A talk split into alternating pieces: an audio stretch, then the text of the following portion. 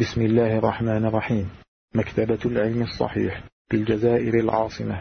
تقدم لكم هذه المادة. الحمد لله رب العالمين وصلى الله وسلم على عبده ورسوله نبينا محمد وعلى آله وأصحابه أجمعين.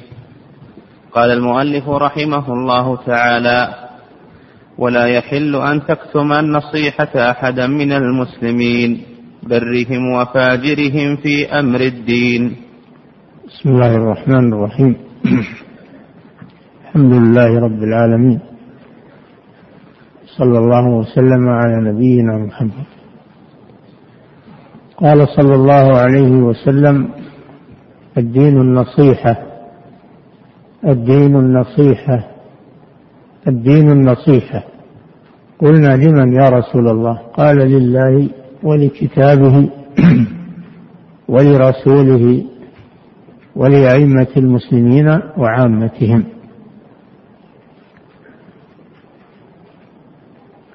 والنصيحة مأخوذة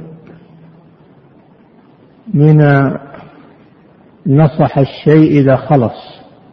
الناصح هو الخالص من كل شيء. الناصح هو الخالص من كل شيء.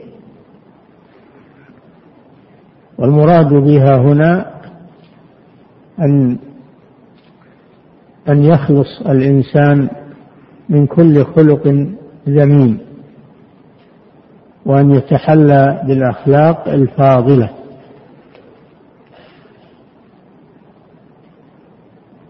الرجل الناصح هو الذي ليس عنده غش. ليس عنده غش لأحد. قال صلى الله عليه وسلم من غشنا فليس منا. فضد النصيحة الغش.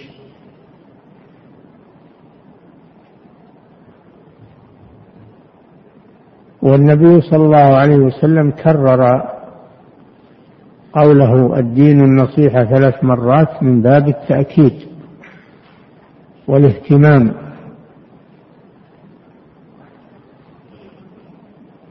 وقد حصر الدين كله في النصيحة. الدين كله في النصيحة. النصيحة لله عز وجل هذا في العقيدة. نصيحة لله ولرسوله هذا في العقيدة. فلا يكون الإنسان مسلما إلا إذا كانت عقيدته سليمة كانت عقيدته سليمة وخالية من الشرك وكان عمله خاليا من البدع متبعا للرسول صلى الله عليه وسلم. فهذا هو الناصح. الذي يكون خاليا من الشرك عمله يكون عمله خاليا من الشرك وخاليا من البدع. هذا يكون ناصحا لله ولرسوله. ومن النصيحة لله من النصيحة لله إفراده بالعبادة وترك عبادة ما سواه. النصيحة لله الإيمان به سبحانه. الإيمان به سبحانه.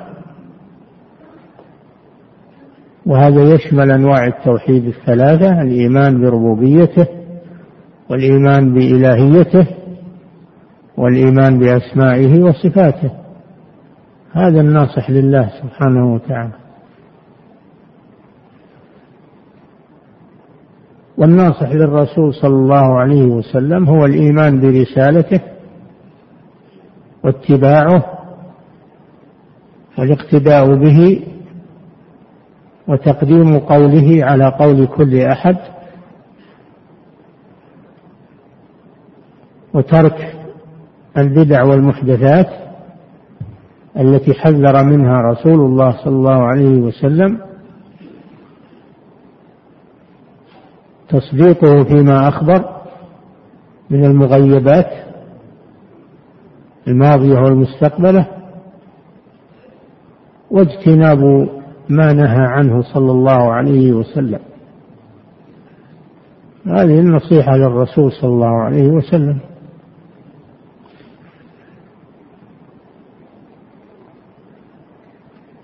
ولكتابه كتاب الله عز وجل وهو القرآن بأن تؤمن بأنه كلام الله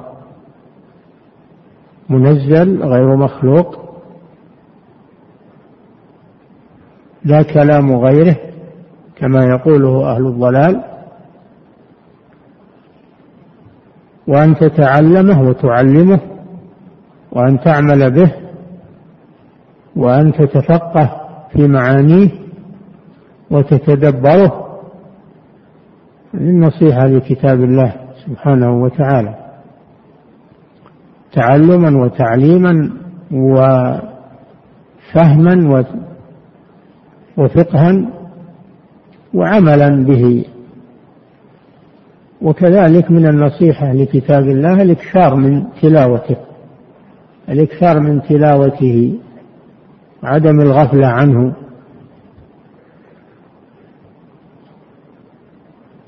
والنصيحة لأئمة المسلمين وهم الأمراء والولاة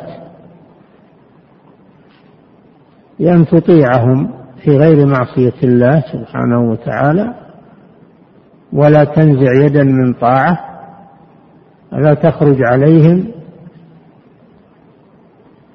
ولا تتلمس أخطاءهم وعوراتهم وتفشيها بين الناس. ومن النصيحة لهم إذا كان عندك علم وقدرة أن أن تنصحهم فيما بينك وبينهم. توصل إليهم النصيحة وتبلغهم بالأخطاء التي تحصل منهم أو من رعيتهم. تبلغهم بذلك. ولا تتحدث بها في المجالس. هذا من الغش. النصيحة أن تؤدي إليهم النصيحة منك إليهم. هذا هو النصيحة لولي الأمر وكذلك من النصيحة لولي الأمر القيام بالعمل الذي يوليك عليه من وظيفة أو رئاسة أو غير ذلك من أمور الدين والدنيا أن يعني تقوم بالعمل الذي ولاك عليه ولي الأمر. خير قيام ولا تنقص منه شيئا. هذا من النصيحة لولي الأمر. من النصيحة لولاة الأمور الدعاء لهم بالصلاح. الدعاء لهم بالصلاح. لأنهم إذا صلحوا صلح صلحت الرعية. تدعو لهم. فإذا رأيت الرجل أو طالب العلم لا يدعو لهم أو يستنكر الدعاء لهم فاعلم أنه غاش. وليس ناصحا لولي الأمر. والنصيحة لعامة المسلمين أن أن ترشدهم إلى الصواب وتحذرهم من الأخطاء وأن تأمر بالمعروف تنهى عن المنكر وأن تعلم الجاهل تذكر الغافل وتود لهم من الخير ما توده لنفسك. هذه هي النصيحة باختصار. فمن لم يكن كذلك فإنه غاش. فإنه غاش. وقد قال النبي صلى الله عليه وسلم من غشنا فليس منا. وبذل النصيحة لا يختص بها أهل الاستقامة والبر بل وتنصح أيضا الفاجر وهو العاصي. وهذا أحوج إلى النصيحة. العاصي أحوج إلى النصيحة لأنه مريض ويحتاج إلى علاج. فتناصحه بالتي هي أحسن وتتلطف معه لأنه أخوك. ولا تقل هذا فاجر هذا فاسق. وتتركه هذا غش. لا بد أن تنصحه بما تقدر عليه بما تقدر عليه. وكذلك النصيحة لعامة المسلمين نصيحة في المعاملات البيع والشراء والإيجارات وال فلا تغش في المعاملة ولا تخدع ولا تكذب. يكون بيعك وشراؤك على الصدق والأمانة. هذا من النصيحة لعامة المسلمين. نعم. ولا يحل أن تكتم أحد ولا, ولا يحل أن تكتم النصيحة أحدا من المسلمين برهم وفاجرهم. من المسلمين. لأن المسلمين لهم عليك حق. فلا تكتم النصيحة عنهم. نعم. ولا يحل أن تكتم النصيحة أحدا من المسلمين برهم وفاجرهم في أمر الدين. في أمر الدين هذا لابد لابد أن تناصحهم. أما في أمر الدنيا إذا استشاروك إذا استشاروك فأشر عليهم بما ترى أنه الصواب. أما إذا لم يستشيروك لا تتدخل بشؤونهم. أما أمر الدين لا. هذا يلزمك أنك تناصحهم ولو لم يسألوك ولو لم يستشيروك. نعم. برهم وفاجرهم في أمر الدين فمن كتم فقد غش المسلمين. إي نعم لأن الغش ضد النصيحة. نعم. ومن غش المسلمين فقد غش الدين. إي نعم. لأن الدين يأمرك بالنصيحة. الدين يأمرك بالنصيحة. فإذا تركتها كنت غاشا لدينك. نعم.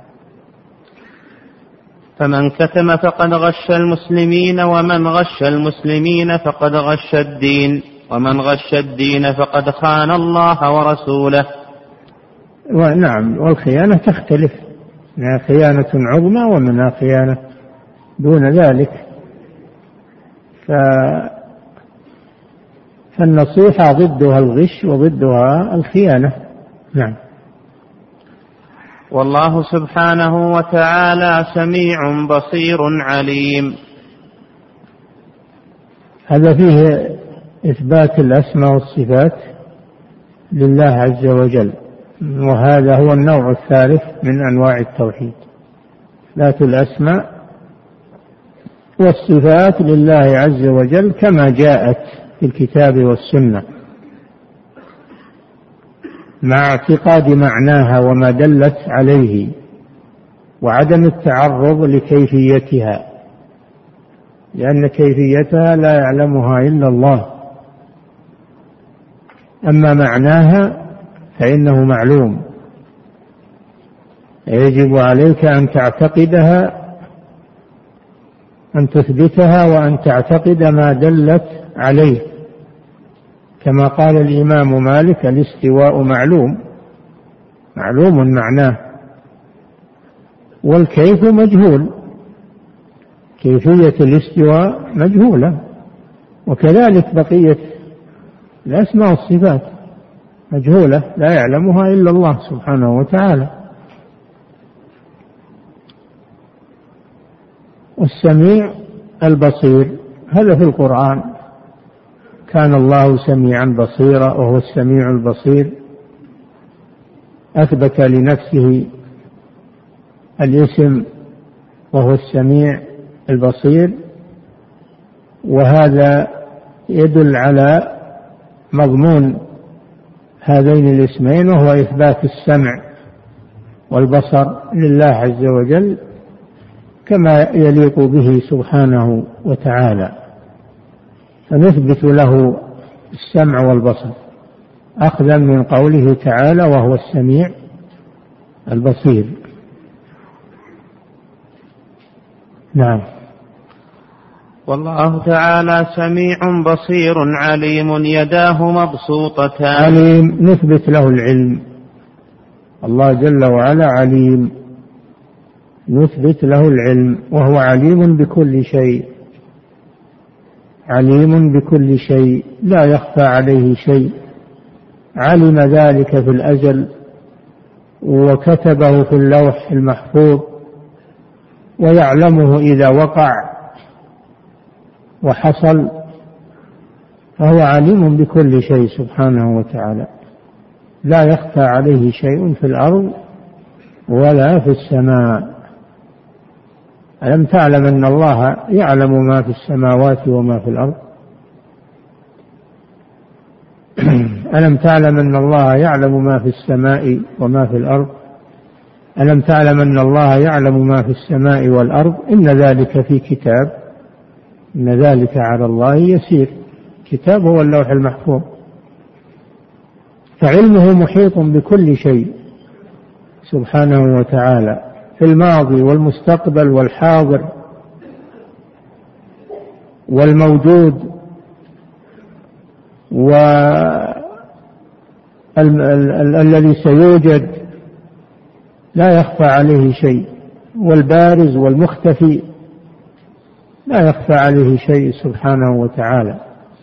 سواء من سواء سواء منكم من أسر القول ومن جهر به ومن هو مستخف بالليل وسارب بالنهار يعلمك أينما كنت.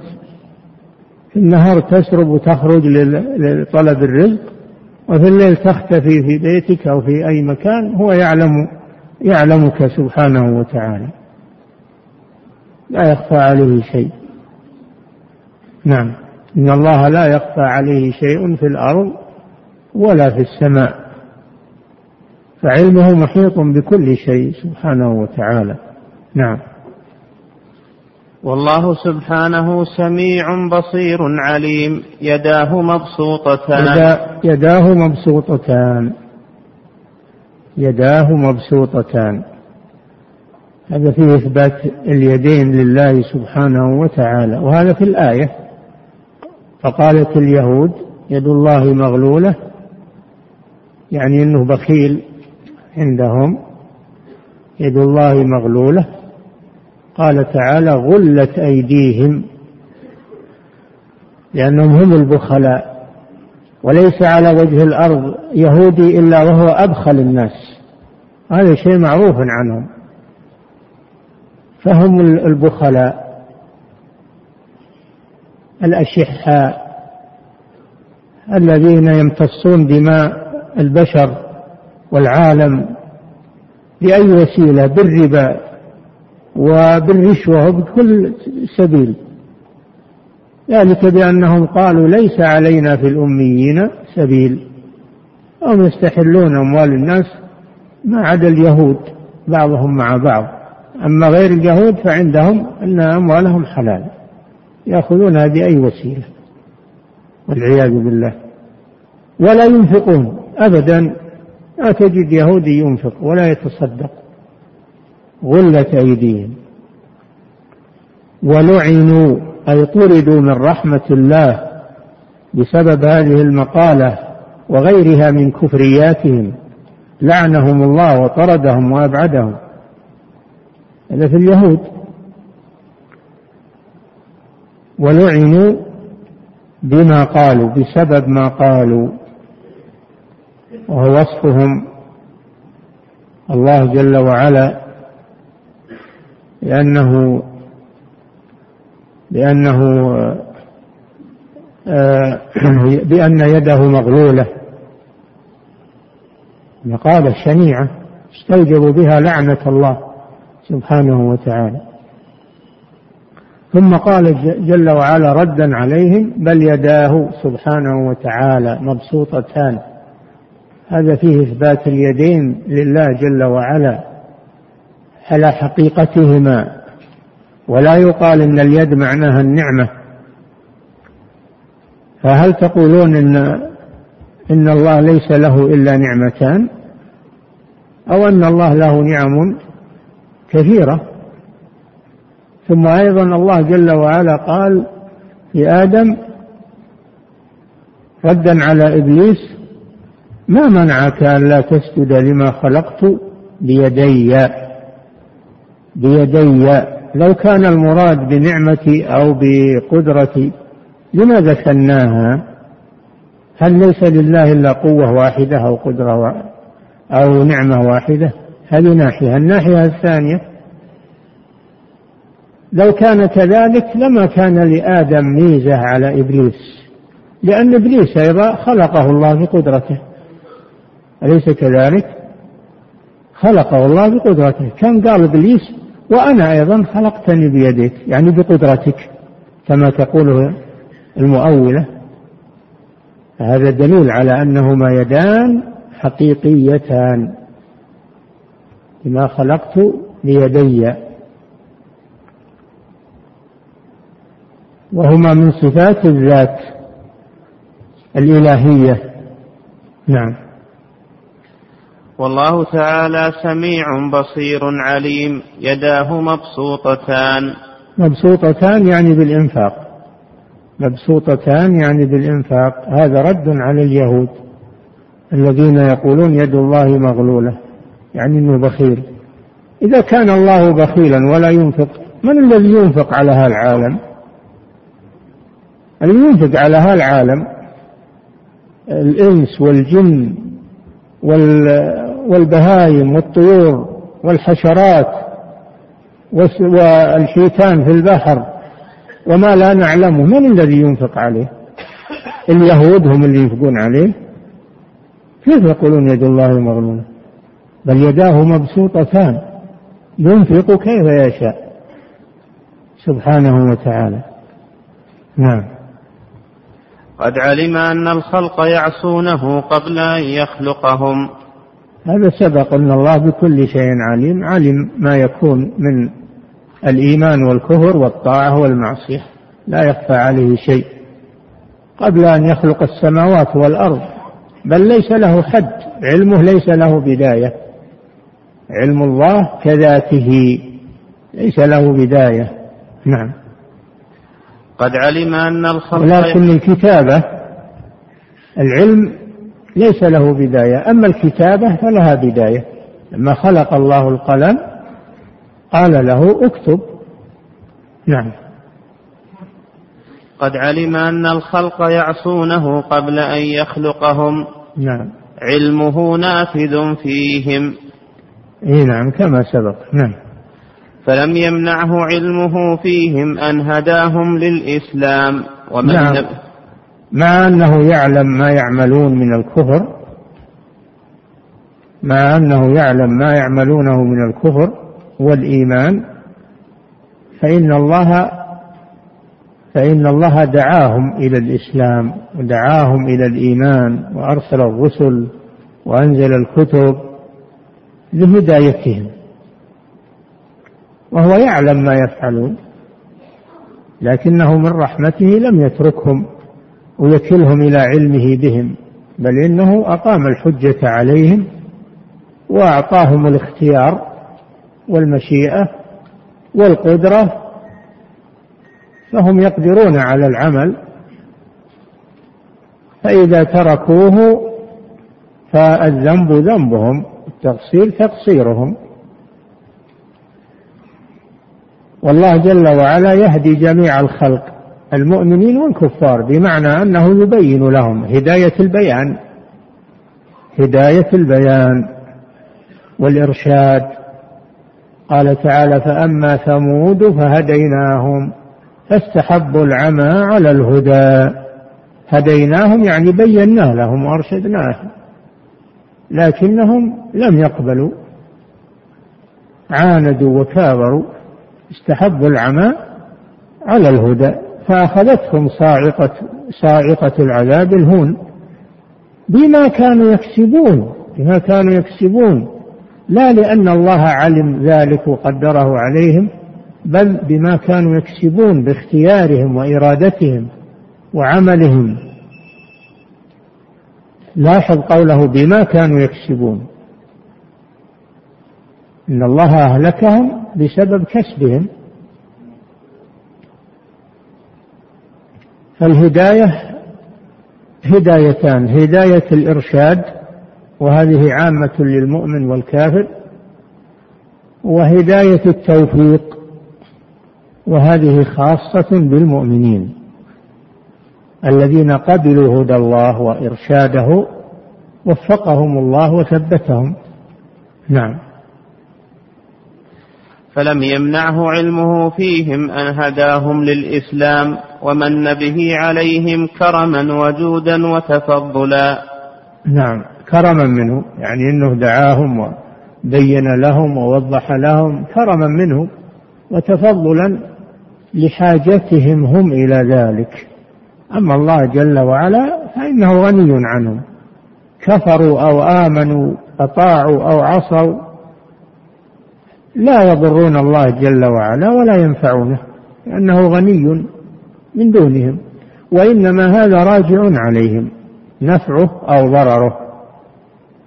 فهو من رحمته بهم أنه بين لهم طريق الخير وطريق الشر وأعطاهم القوة وأعطاهم القدرة وأعطاهم العقول التي يميزون بها بين الضار والنافع.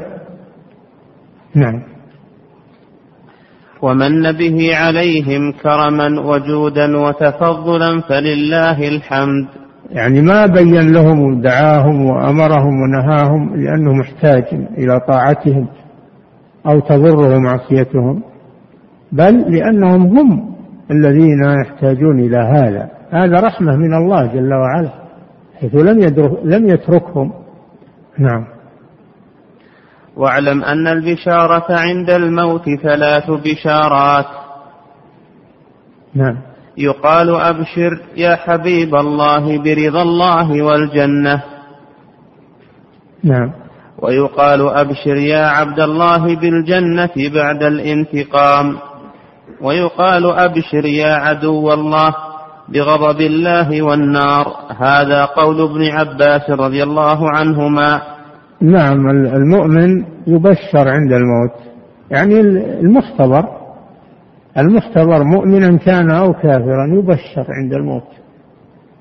فإن كان مؤمنا يبشر برحمة الله وبالجنة وإن كان كافرا فإنه يبشر بغضب الله وبالنار والعياذ بالله. عند الموت عند الموت فلا يموت إلا وهو يعلم أين يكون. ولا يمكنه التوبة والتخلص أو التزود من الأعمال الصالحة.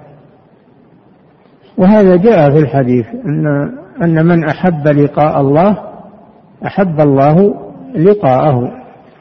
قالت عائشة يا رسول الله كلنا يكره الموت كلنا يكره الموت. قال ليس كذلك يا عائشة.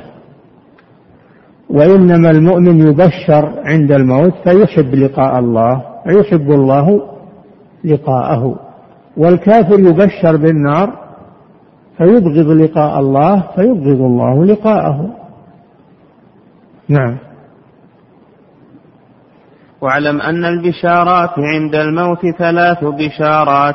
أما عاد التفصيل وأنه ثلاث أو هذا يقول أنه يروى عن ابن عباس الله أعلم. نعم. يقال أبشر يا حبيب الله برضا الله والجنة. نعم. ويقال أبشر يا عبد الله بالجنة بعد الانتقام. ويقال أبشر يا عدو الله بغضب الله, بغضب الله والنار. هذا قول ابن عباس رضي الله عنهما. علق على قول ابن عباس. في الحاشية عندك؟ أحال إلى تفسير ابن كثير لآية إبراهيم. نعم. أحال المحشي إلى تفسير ابن كثير إيه؟ على آية سورة إبراهيم يثبت الله الذين آمنوا بالقول الثابت عند هذه الآية نعم نعم نعم ها؟ عند إيش؟ عند الشبيلي ولا عند بن بن كثير؟ نعم نعم. عند القرطبي في العاقبة وفي تفسير ابن كثير. تقول عند ابن كثير. الله الله. في حاشة أخرى إيه. عند القرطبي في العاقبة في ذكر الموت والآخرة. آه. القرطبي أي نعم. في التذكرة أي نعم. نعم. عند ابن كثير. في آية إبراهيم يثبت الله الذين آمنوا بالقول الثابت. يراجع. نعم. واعلم أن أول من ينظر إلى الله تعالى في الجنة الأضراء. النظر إلى وجه الله الجنة نظر المؤمنين إلى وجه الله في الجنة وما يسمى بالرؤية رؤية المؤمنين لربهم هذا ثابت بالكتاب والسنة. ثابت بالكتاب والسنة أن المؤمنين يرون ربهم يوم القيامة عيانا بأبصارهم كما يرون القمر ليلة البدر يعني ليلة النصف من الشهر وقت الإبدار وهو التمام وكما يرون الشمس صحوا ليس دونها سحاب. لا يضارون أو لا يضامون في رؤيته سبحانه وتعالى. يعني ما يزدحمون من, أنه من أجل أنهم يرونه بل كل يراه وهو في مكانه. ولله المثل الأعلى القمر. أو النبي صلى الله عليه وسلم ضرب المثل بالقمر. هل الناس يزدحمون بيشوفون القمر؟ أو يزدحمون يشوفون الشمس؟ لا. كل يرى الشمس والقمر وهو في مكانه. إذا كان هذا في المخلوق فالخالق جل وعلا من باب أولى. هذا مثل واضح ضربه النبي صلى الله عليه وسلم. لأن لئلا يقال كيف أهل الجنة كلهم يرون الله وهم كثيرون كيف يرونه؟ يبي يزدحمون يبي يضر بعضهم بعض مثل ما يكون في الدنيا. النبي صلى الله عليه وسلم أزال هذا الإشكال بهذا المثال الواضح. نعم. واعلم أن أول من ينظر إلى الله تعالى في الجنة الأضراء الأضراء يعني الأكفاء الله أعلم. هذا يروى عن ابن سيرين. ليس عليه دليل الله أعلم. نعم. واعلم أن أول من ينظر إلى الله جل وعلا في الجنة الأضراء ثم الرجال ثم النساء. يراه المؤمنون رجالا ونساء. أما الترتيب الله أعلم. نعم. بأعين رؤوسهم. إي نعم لا بقلوبهم كما يقول المؤولة يرونه بقلوبهم لا يرونه بأعين رؤوسهم يعني رؤية حقيقية. نعم. كما قال رسول الله صلى الله عليه وسلم إنكم سترون ربكم كما ترون القمر ليلة البدر لا تضامون في رؤيته. لا تضامون أو لا تضامون بالتخفيف. نعم. كما قال رسول الله صلى الله عليه وسلم إنكم سترون ربكم كما ترون القمر ليلة البدر. لا تضامون في رؤيته. نعم. والإيمان بهذا واجب وإنكاره كفر. الإيمان بالرؤية رؤية المؤمنين لربهم واجب لأنه تواترت النصوص بإثباته. فمن أنكره بعد العلم وعاند فإنه يكفر. أما من أنكر الرؤية لجهله أو لأنه مقلد لغيره فهذا يبين له. لا يكفر يبين له. فإن أصر بعد البيان فإنه يحكم بكفره لأنه مكذب لله ولرسوله. نعم. واعلم أنها لم تكن زندقة ولا كفر ولا شكوك ولا بدعة ولا ضلالة ولا حيرة في الدين إلا من الكلام. واعلم. واعلم أنه لم تكن زندقة ولا كفر ولا شكوك ولا بدعة ولا ضلالة ولا حيرة في الدين إلا من الكلام. نعم علم الكلام وهو علم الجدل والمنطق. الذي استورده الخليفة المأمون من اليونان وترجم كتبه بإشارة من المعتزلة لأن وزراء المأمون من المعتزلة. أشاروا عليه فجلب الكتب اليونانية وعربها ترجمها باللغة العربية. فمن ذاك الوقت فشى علم الكلام وهو علم الجدل وعلم المنطق. وتركوا هؤلاء هؤلاء تركوا الكتاب والسنة وأخذوا يستدلون بعلم الجدل وعلم المنطق. ويسمونه البراهين العقلية ويسمون الآيات والأحاديث الظواهر الظنية. الظواهر الظنية ويقولون العقل مقدم على الظواهر الظنية. فحصل بذلك الزندقة والزندقة هي الإلحاد الزنديق هو الملحد والشكوك والتردد والحيرة لأن المتكلمين يأتون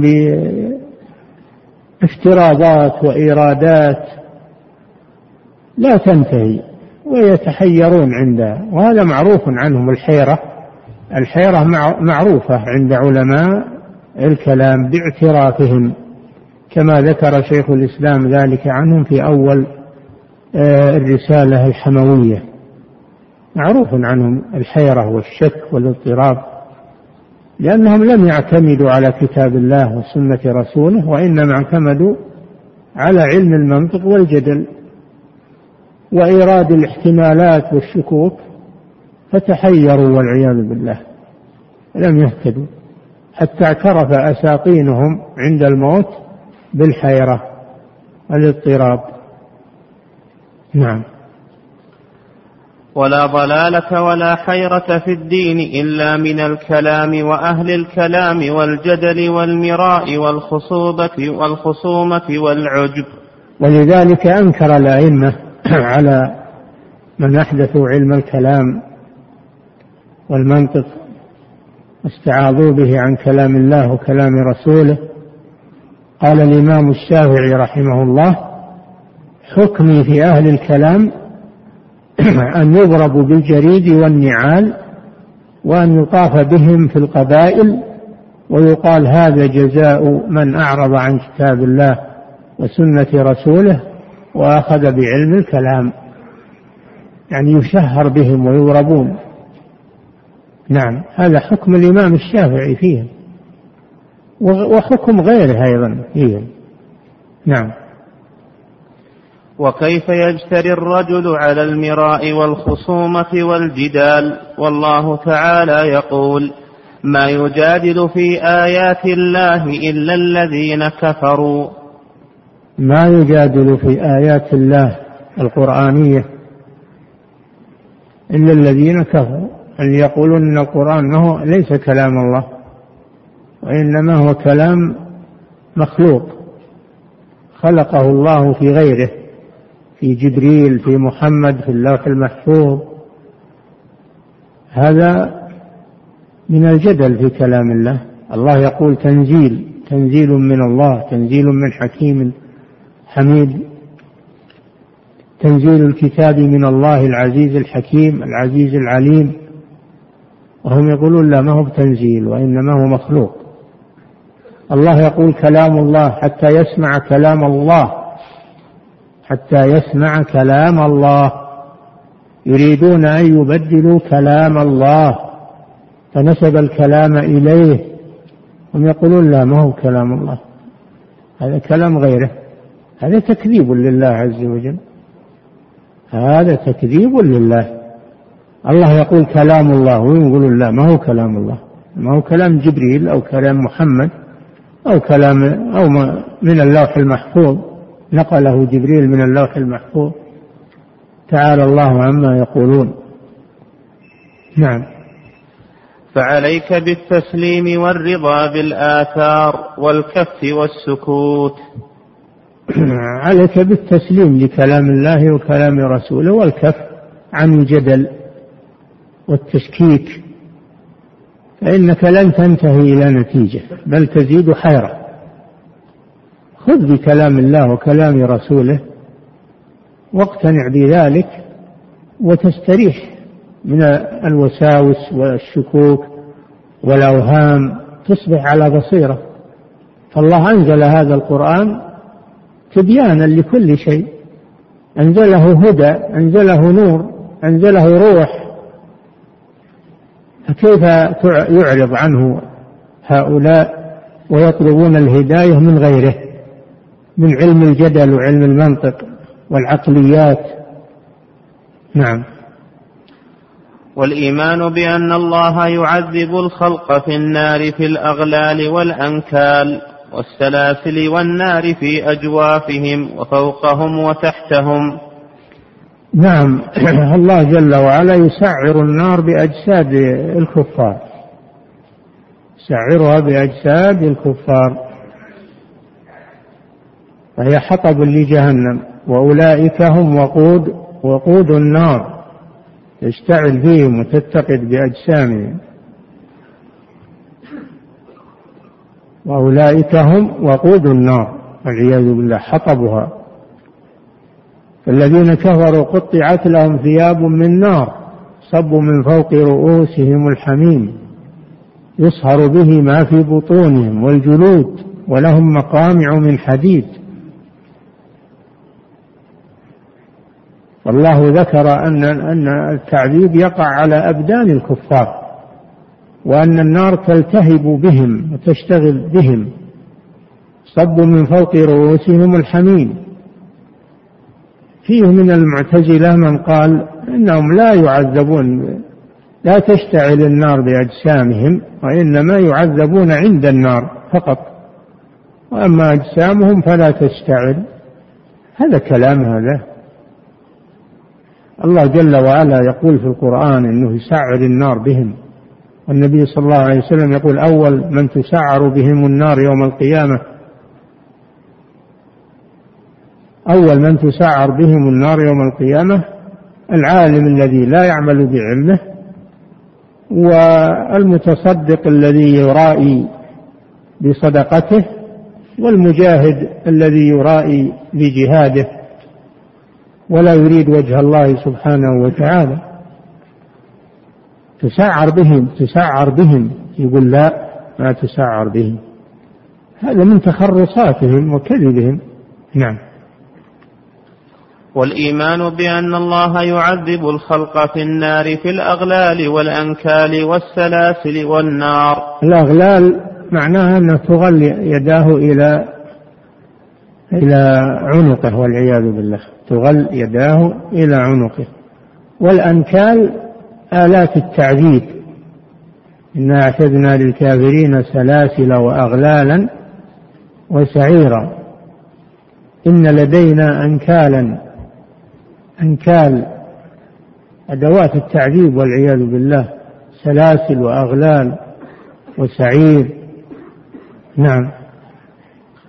والسلاسل والنار في أجوافهم وفوقهم وتحتهم. لهم من فوقهم غواش.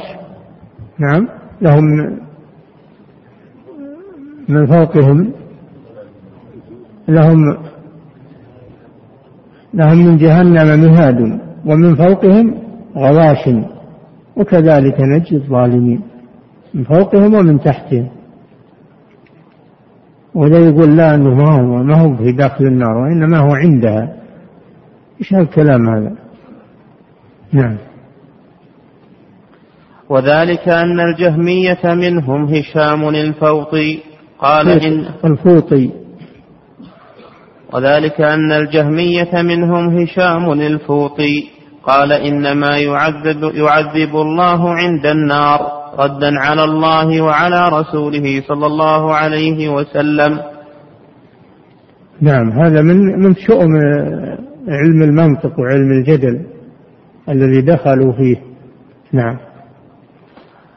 واعلم أن صلاة الفريضة خمس صلوات لا يزاد فيهن ولا ينقص في مواقيتها. نعم. واعلم أن صلاة الفريضة خمس صلوات لا يزاد فيهن ولا ينقص في مواقيتها نعم. وفي السفر ركعتان إلا المغرب فمن قال أكثر من خمس فقد ابتدع. نعم. ومن قال أقل من خمس فقد ابتدع. لا يقبل الله شيئا منها إلا لوقتها. إلا أن يكون نسيانا فإنه معذور يأتي بها إذا, إذا ذكرها. أو يكون مسافرا فيجمع بين الصلاتين إن شاء شأن الصلوات الخمس شأن عظيم.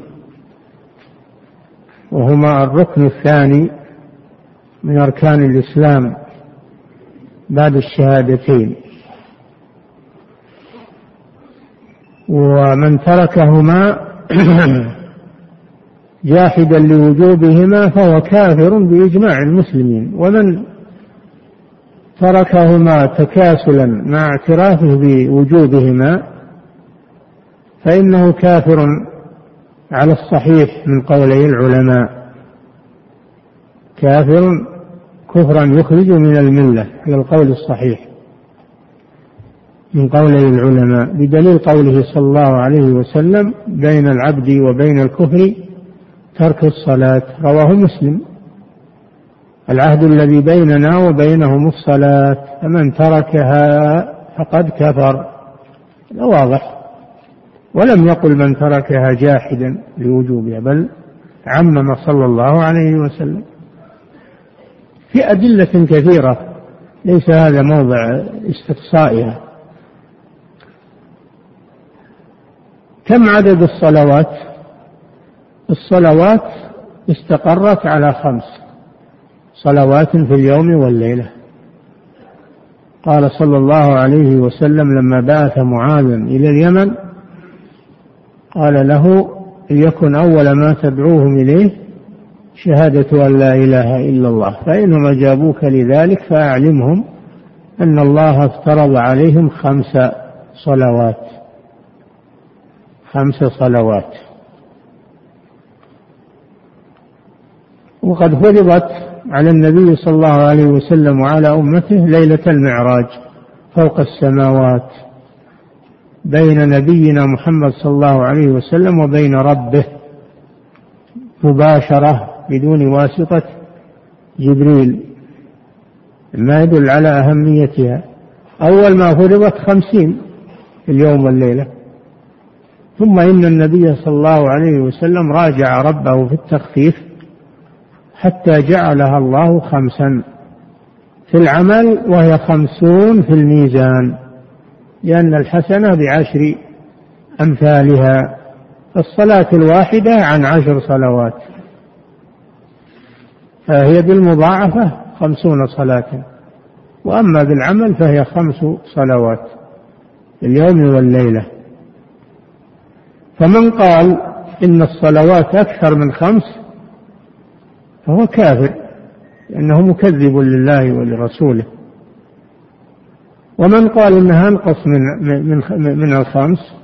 لأن في طائفة يقولون الصلوات ثلاث فقط. في طائفة من المبتدعة وأهل الضلال يقولون الصلاة الصلوات في اليوم والليلة ثلاث وليست خمسا. هذا كفر بالله عز وجل. الصلوات بالكتاب والسنة وإجماع المسلمين أنها خمس صلوات. أقم الصلاة لدلوك الشمس إلى غسق الليل وقرآن الفجر. إن قرآن الفجر كان مشهودا. والنبي صلى الله عليه وسلم بينها بقوله وبعمله. ولها أوقات. إن الصلاة كانت على المؤمنين كتابا موقوتا. أي مفروضة في أوقات محددة بينها رسول الله صلى الله عليه وسلم بقوله وعمله. لا يجوز إخراجها عن مواقيتها إلا في حالة العذر. إنسان نام أو نسي حتى خرج الوقت فإذا ذكر أو استيقظ يجب عليه المبادرة بالصلاة في أي وقت. قال صلى الله عليه وسلم من نسي صلاة أو نام عنها فليصلها إذا ذكرها لا كفارة لها إلا ذلك.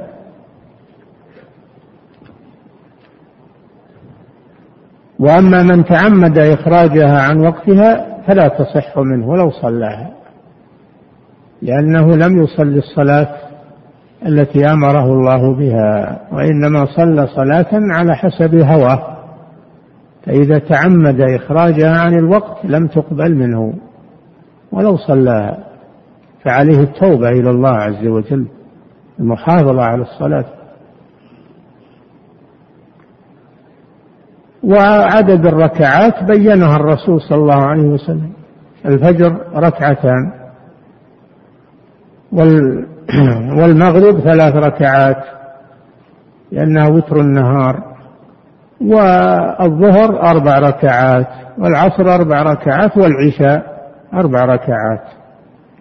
هذه الصلوات عدد ركعاتها. في السفر تقصر الرباعية إلى ركعتين. الرباعية خاصة تقصر إلى ركعتين الظهر العصر العشاء. أما الفجر فهي باقية على ركعتين. وأما المغرب فلا تقصر لأنها وتر النهار. فلو قصرت صارت شفعا. هكذا جاءت الأحاديث في هذه الصلاة. ولا يجوز لأحد أن يتصرف فيها بزيادة أو نقص أو إخراج عن وقتها أو يزيد في عدد الركعات يزيد الأربع يخليها خمس الثنتين يخليها ثلاث هذا ما يجوز له. وفي السفر يقصر الرباعية. يقصر الصلاة الرباعية العشاء الظهر العصر إلى ركعتين. كما جاءت بذلك السنة الثابتة عن الرسول صلى الله عليه وسلم. وجاء بها القرآن. وإذا ضربتم في الأرض ليس عليكم جناح أن تقصروا من الصلاة. نعم.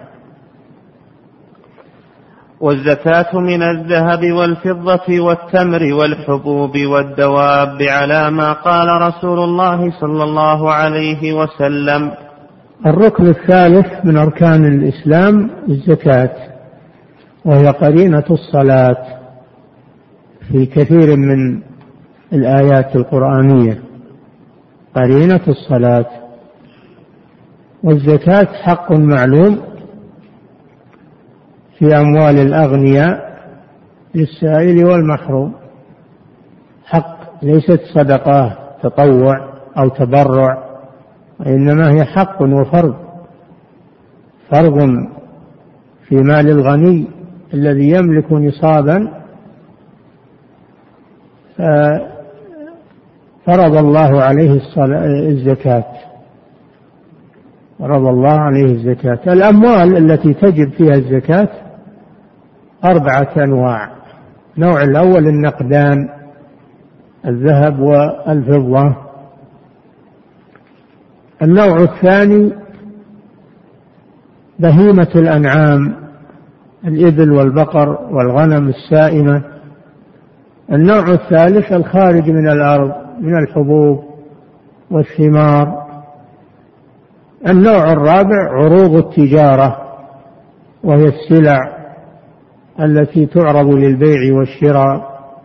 هذه الأموال الزكوية التي تجب فيها الزكاة التي هي ركن من أركان الإسلام.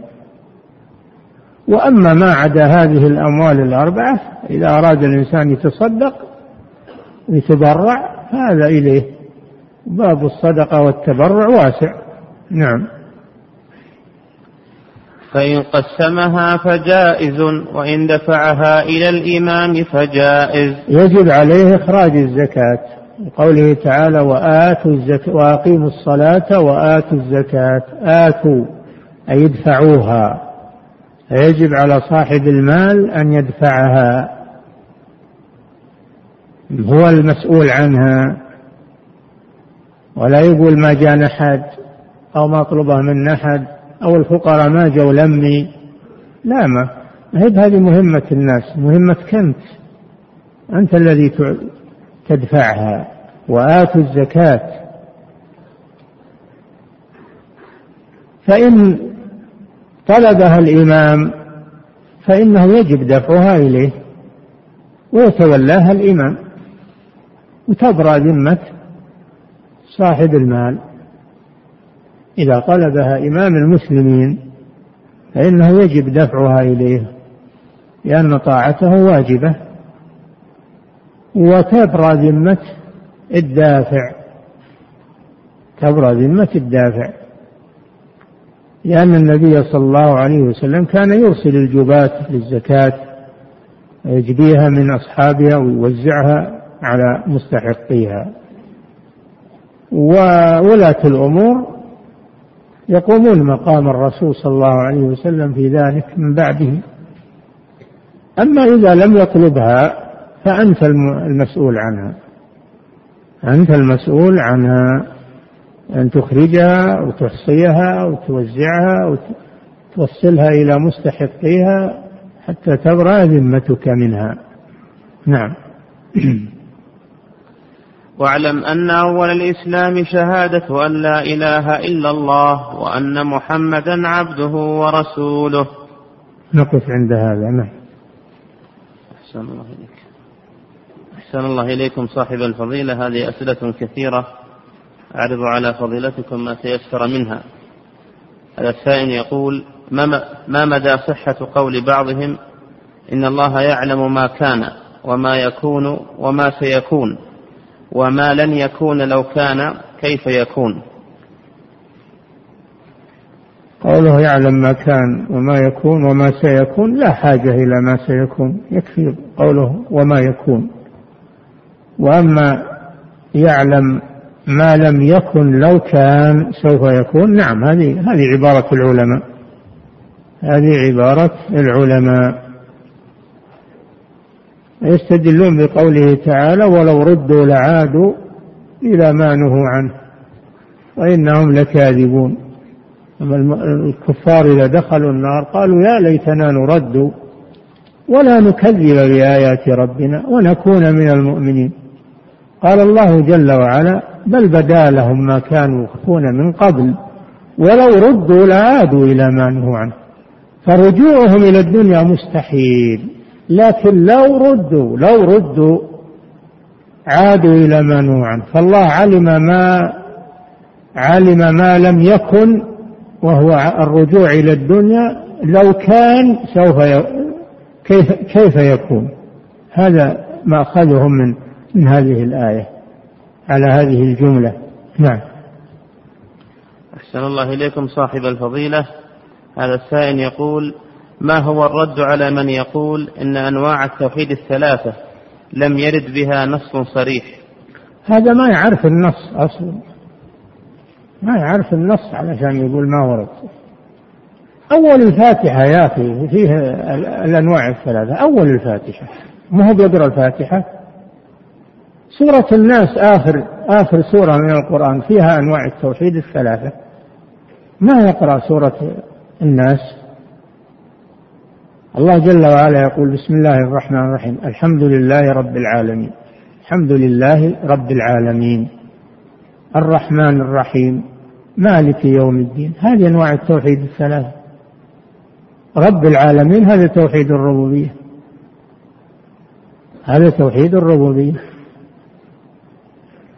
إياك نعبد هذا توحيد الألوهية. الرحمن الرحيم. مالك يوم الدين. الرحمن الرحيم مالك يوم الدين هذا توحيد. الأسماء والصفات آخر سورة من القرآن قل أعوذ برب الناس ملك الناس إله الناس. شوف رب الناس هذا توحيد الربوبية ملك الناس هذا توحيد الأسماء والصفات إله الناس هذا توحيد الألوهية.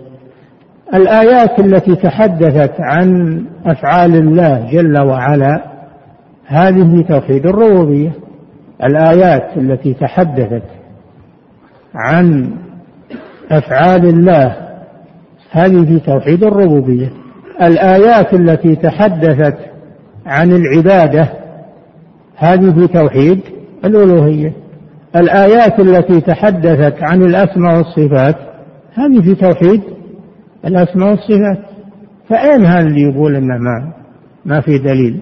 هو يعرف الدليل علشان يتكلم. نعم. لكنه ينعق بما لا يعقل بما لا يعقل. يسمع اللي يقولون إنه يكفي توحيد الربوبية.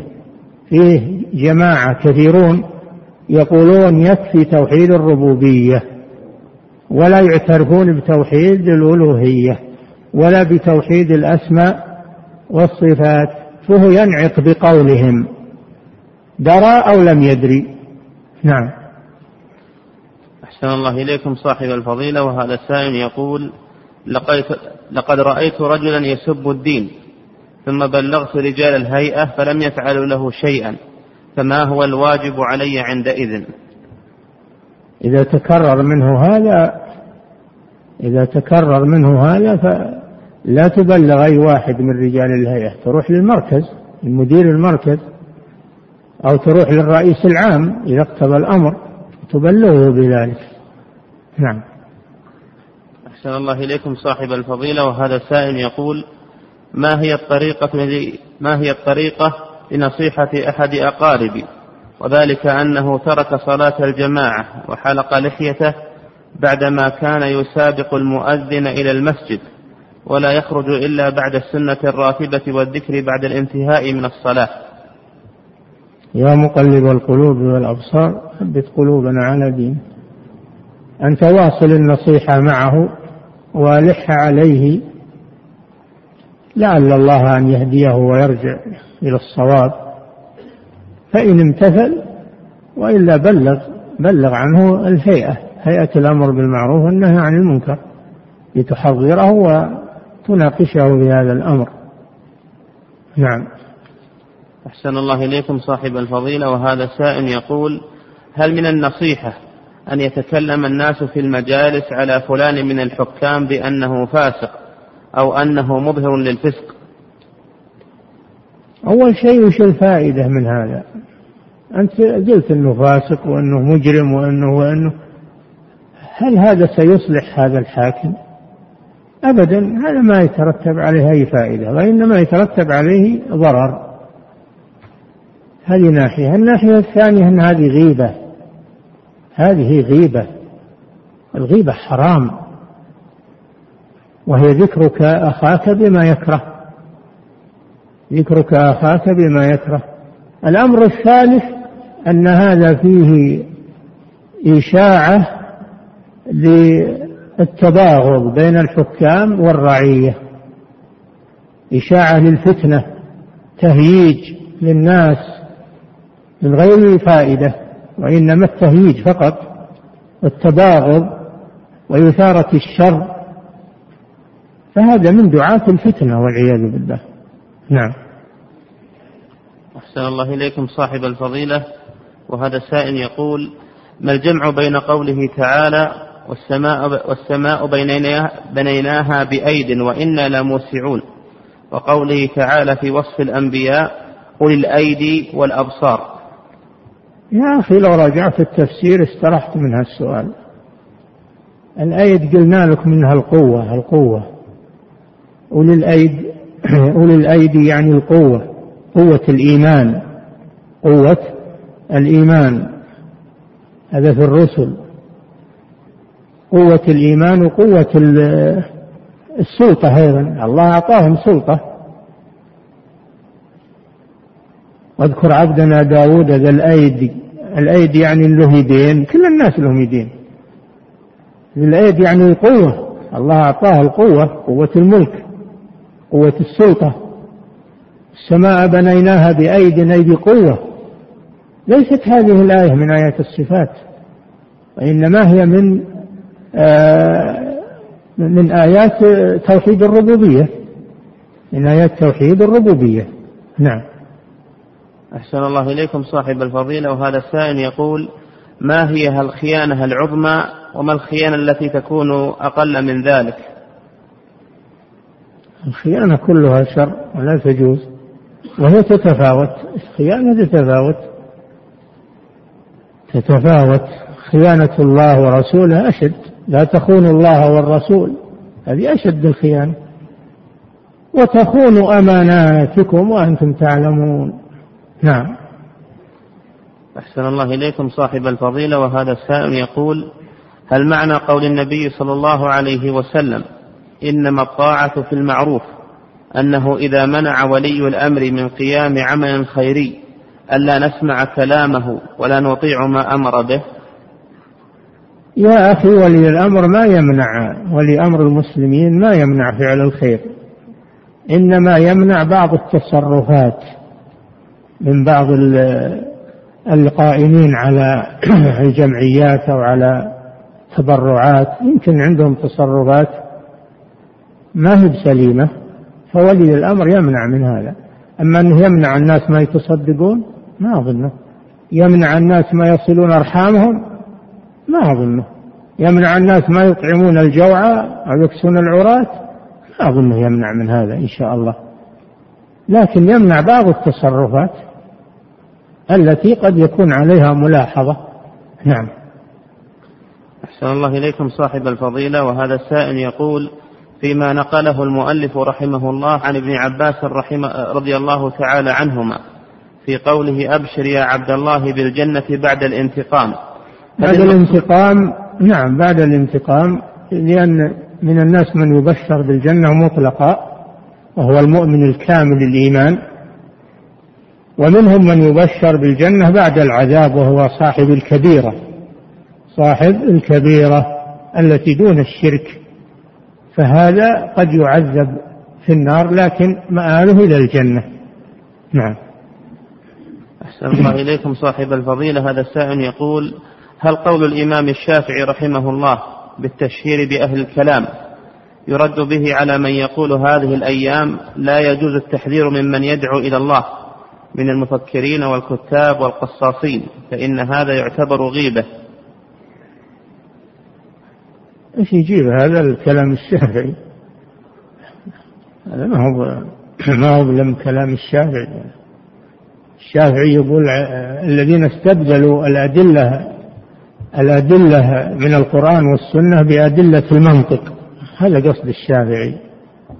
نعم. أحسن الله إليكم صاحب الفضيلة. نعم.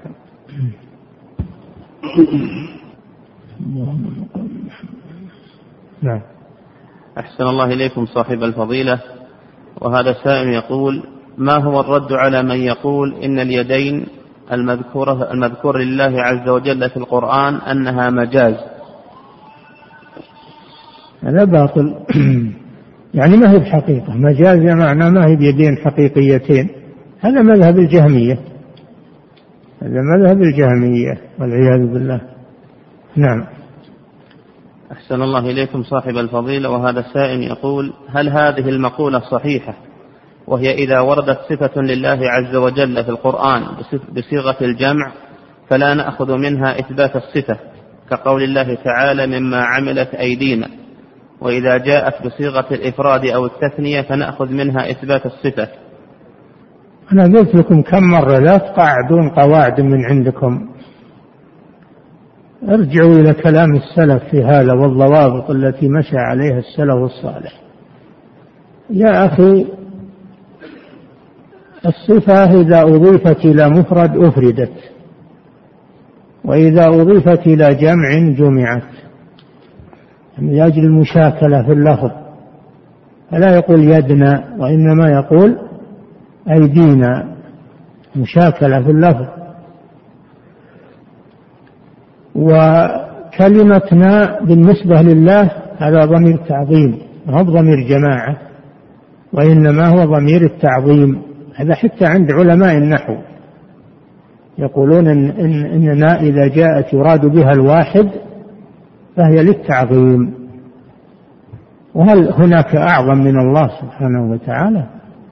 هذا ضمير تعظيم وجمعت الأيدي أيدينا بالنسبة للضمير لأنه على صورة الجمع فجمع جمعت الأيدي للمشاكلة. نعم. أحسن الله إليكم صاحب الفضيلة وهذا أنا أوصيكم ما تكلمون في هذه الأمور بدون بصيرة ودون علم أو تقعدون قواعد من عندكم. نعم. أحسن الله إليكم صاحب الفضيلة. وهذا سائل يقول هل صح عن أحد من علماء السلف أنه أطلق علم الكلام على علم العقيدة؟ أنه إيش؟ أطلق علم الكلام على علم العقيدة.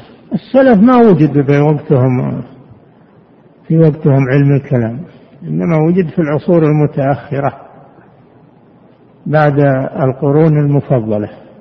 انتشر انتشر بعد القرون المفضلة. وما كانوا يعرفون علم الكلام. نعم. أحسن الله إليكم صاحب الفضيلة وهذا سائل يقول هل بدأ علم الكلام في عهد المأموم في عهد المأمون أم كان قبل ذلك؟ كان قبل ذلك لكنه يسير. يسير. لكن لما عربت الكتب بأمر المأمون انتشر علم الكلام. وصار هو العلم عند كثير من أهل زمانه. نعم. أحسن الله إليكم صاحب الفضيلة. هذا سائل يقول إذا كان علم الكلام لا فائدة منه فلماذا؟ يقول إذا كان علم الكلام لا فائدة منه فلماذا نتعلمه في جامعاتنا؟ نتعلمه في جامعاتنا إن كان موجود. أنا في وقت دراستي وقت المشايخ ما قرر. الشيخ محمد أبى أن يقرر وامتنع من ذلك. إن كان قرر فيما بعد أنا عهدي بالجامعة يعني من قديم ما أدري.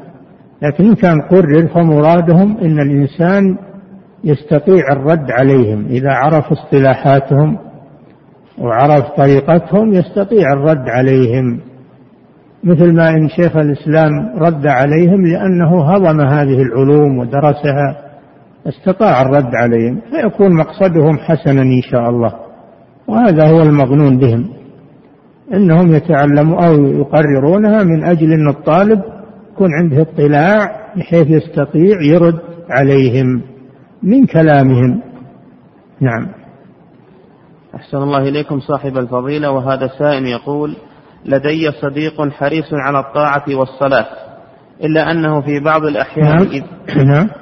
لدي صديق حريص على الطاعة والصلاة. نعم. إلا أنه في بعض الأحيان إذا نام لا يؤدي الصلاة في وقتها لأن نومه ثقيل جدا. فما هي نصيحتي فما هي النصيحة إليه وإلي؟ تعاون. النصيحة لكما التعاون على البر والتقوى. فأنت توقظه وهو يقوم عند الإيقاظ ولا يتثاقل لا يتثاقل يعود نفسه التثاقل يعود نفسه القيام وسيتعود بإذن الله. هذه ناحية. الناحية الثانية عليه أنه ينام مبكرا حتى يأخذ قسطه من النوم. أما إذا أخر النوم إلى آخر الليل فإنه سيثقل عليه لا يستطيع القيام. فنصيحتي أنه ينام مبكرا. ونصيحتي أنك تستمر على إيقاظه وهو أيضا يعود نفسه على المبادرة ولا يعود نفسه على التثاقل. وأوصيكم أيضا جميعا بالصبر على هذا. ما هنا طاعة ولا عمل صالح إلا بصبر. ترى اللي ما يصبر ينقطع أول الطريق. لازم من الصبر. وأمر أهلك بالصلاة ها؟ واصطبر عليها. واصطبر عليها. ما في شك فيها مشقة. طيب اللي يقوم ثلث الليل أو نصف الليل يصلي ويتهجد هذا هذا عليه مشقة ولا لا؟ عليه مشقة لكن يصبر. يصبر ويعود نفسه. وإنه يحب النوم مثلك. ويمكن تعبان هو أيضا. كل النهار يشتغل. تعبان لكن انه صبر وعود نفسه على هذا. فالدين بالصبر بالصبر واليقين تنال الإمامة في الدين. نعم. أحسن الله إليكم صاحب الفضيلة. وهذا سائل يقول من المعلوم أن من ترك الصلاة تهاونا وكسلا فهو كافر. فهل إذا تركت صلاة مثل صلاة الظهر عمدا حتى خرج وقتها هل يجب علي أن أغتسل؟ ثم أتشهد لأني أكون بهذا قد خرجت من الإسلام إلى الكفر. نعم إذا تعمدت هذا فعليك بالتوبة و... والدخول في الإسلام من جديد. لأن الرسول صلى الله عليه وسلم يقول العهد الذي بيننا وبينهم الصلاة من تركها فقد كفر. بين العبد وبين الكفر ترك الصلاة. أصرح من هذا شيء؟ وأيضا الرسول صلى الله عليه وسلم إنما أمر بالقضاء من نام أو نسي. دل على أن المتعمد لا يجزيه القضاء ولو قضى ما يصح ولا يجزيه. نعم. أحسن الله إليكم صاحب الفضيلة وهذا سائل يقول في قول النبي صلى الله عليه وسلم العهد الذي بيننا وبينهم الصلاة فمن تركها فقد كفر. جاءت كفر منكرة فهل يراد به الكفر الأصغر؟ ما سمعنا أن الفعل يصير منكر كفر فعل ما يا أخي. ما قال كفر. ما وش هالفهم العجيب نعم. فقد كفر هذا فعل ماضي ما هو منكرة. نعم. لكن قول قتال المسلم سباب المسلم في سوق وقتاله كفر. هذا هو الكفر الأصغر. نعم. هو الكفر الأصغر لأنه منكر لأنه اسم. أما الذي معنا فعل ما هو اسم. نعم. أحسن الله إليكم صاحب الفضيلة وهذا السائل يقول ما حكم الذي يترك صلاة الوتر ويداوم على ترك سنة الصبح؟ ما حكم إيش؟ الذي يترك صلاة الوتر ويداوم على ترك سنة الصبح. هذا مفرط. هذا مفرط. بل إن الإمام أحمد رحمه الله يروى عنه أنه يقول من ترك من داوم على ترك الوتر لا تقبل شهادته لأنه رجل سوء. وعند الإمام أبي حنيفة أن الوتر واجب ما هو ما هو بسنة واجب عند أبي حنيفة. يعني الوتر متأكد. وصلاة وركعة الفجر النبي صلى الله عليه وسلم ما كان يتركها لا حضرا ولا سفرا. دل على أن السنة مؤكدة. لا يجوز للإنسان أو لا أو لا ينبغي للإنسان أن يتركها لأن السنة مؤكدة. فإذا تركها فهو مقصر ومفرط. نعم. أحسن الله إليكم صاحب الفضيلة. وهذا الثاني يقول أرجو البيان والإيضاح في مسألة حكم فك السحر بسحر مثله وذلك أننا سمعنا بعض من ينتسب إلى العلم يقول بجواز ذلك. حل السحر بسحر مثله؟ لا يجوز وهو كفر لأن السحر كفر تعلمه وتعليمه وعمله. عمله وتعلمه وتعليمه كفر سواء عمله لحل السحر أو عمله للضرر بالناس. قال تعالى ولكن الشياطين كفروا يعلمون الناس السحر وما أنزل على الملكين ببابل هاروت وماروت وما يعلمان من أحد حتى يقولا إنما نحن فتنة فلا تكفر فلا تكفر. يعني لا تتعلم السحر دل على أن السحر كفر. وفي آخر الآية يقول ولقد علموا لمن اشتراه. يعني السحر استبدله لمن اشتراه ما له في الآخرة من خلاق. يعني ليس له في الجنة نصيب. وهذا لا يكون إلا للكافر والعياذ بالله. فكيف يأتي من يقول إنه يجوز عمل السحر؟ يعني نعالج بالكفر؟ النبي صلى الله عليه وسلم يقول لا تداووا بحرام والسحر أعظم الحرام. وابن مسعود رضي الله عنه يقول كما في صحيح البخاري إن الله لم يجعل شفاءكم فيما حرم عليكم والسحر حرام علينا. والله ما أنزل داء إلا أنزل له شفاء. السحر له شيء له علاج غير الكفر وغير السحر. هذا كلام ما يفكر فيه صاحبه. ولو فكر ما أظنه يصر على هذه الفتوى. نرجو الله له الهداية والبصيرة والرجوع إلى الحق. أيضا إذا إذا فتحنا المجال للسحرة لأجل يعالجون الناس فقد أبقيناهم في البلد وانتشر السحر في البلد بحجة أن هذول يعالجون الناس. هذا نفتح لهم باب للسحرة ولوجودهم بيننا. أيضا نسلطهم على أنهم يسحرون الناس علشان يجون الناس لمهم ويقولون حلوا عنا السحر ونعطيكم فلوس. يا سبحان الله ما يفكر هذا بالعواقب. ما يخاف الله عز وجل ما يتقي الله إنه يغرر بالناس هذا هذا التغرير. نعم. أحسن الله إليكم صاحب الفضيلة. هذا سائل يقول هل رؤية الله في الجنة خاصة بالإنس أم بالإنس والجن معا؟ والله يا أخي ما ندري اللي ما جاءنا فيه دليل ما, ما نبحث فيه. نعم. أحسن الله إليكم صاحب الفضيلة. وهذا سائل يقول هل صحيح ما ذكر عن بعض أهل العلم أنه قال من لم يدعو لولاة الأمر فإنه صاحب بدعة؟ نعم. نعم نعم. هذا وارد عن السلف. يقول إذا رأيت الرجل لا يدعو لولاة الأمور فاتهمه اتهمه في دينه. نعم. أظن هو الكتاب هذا سيمر علينا. نعم, نعم.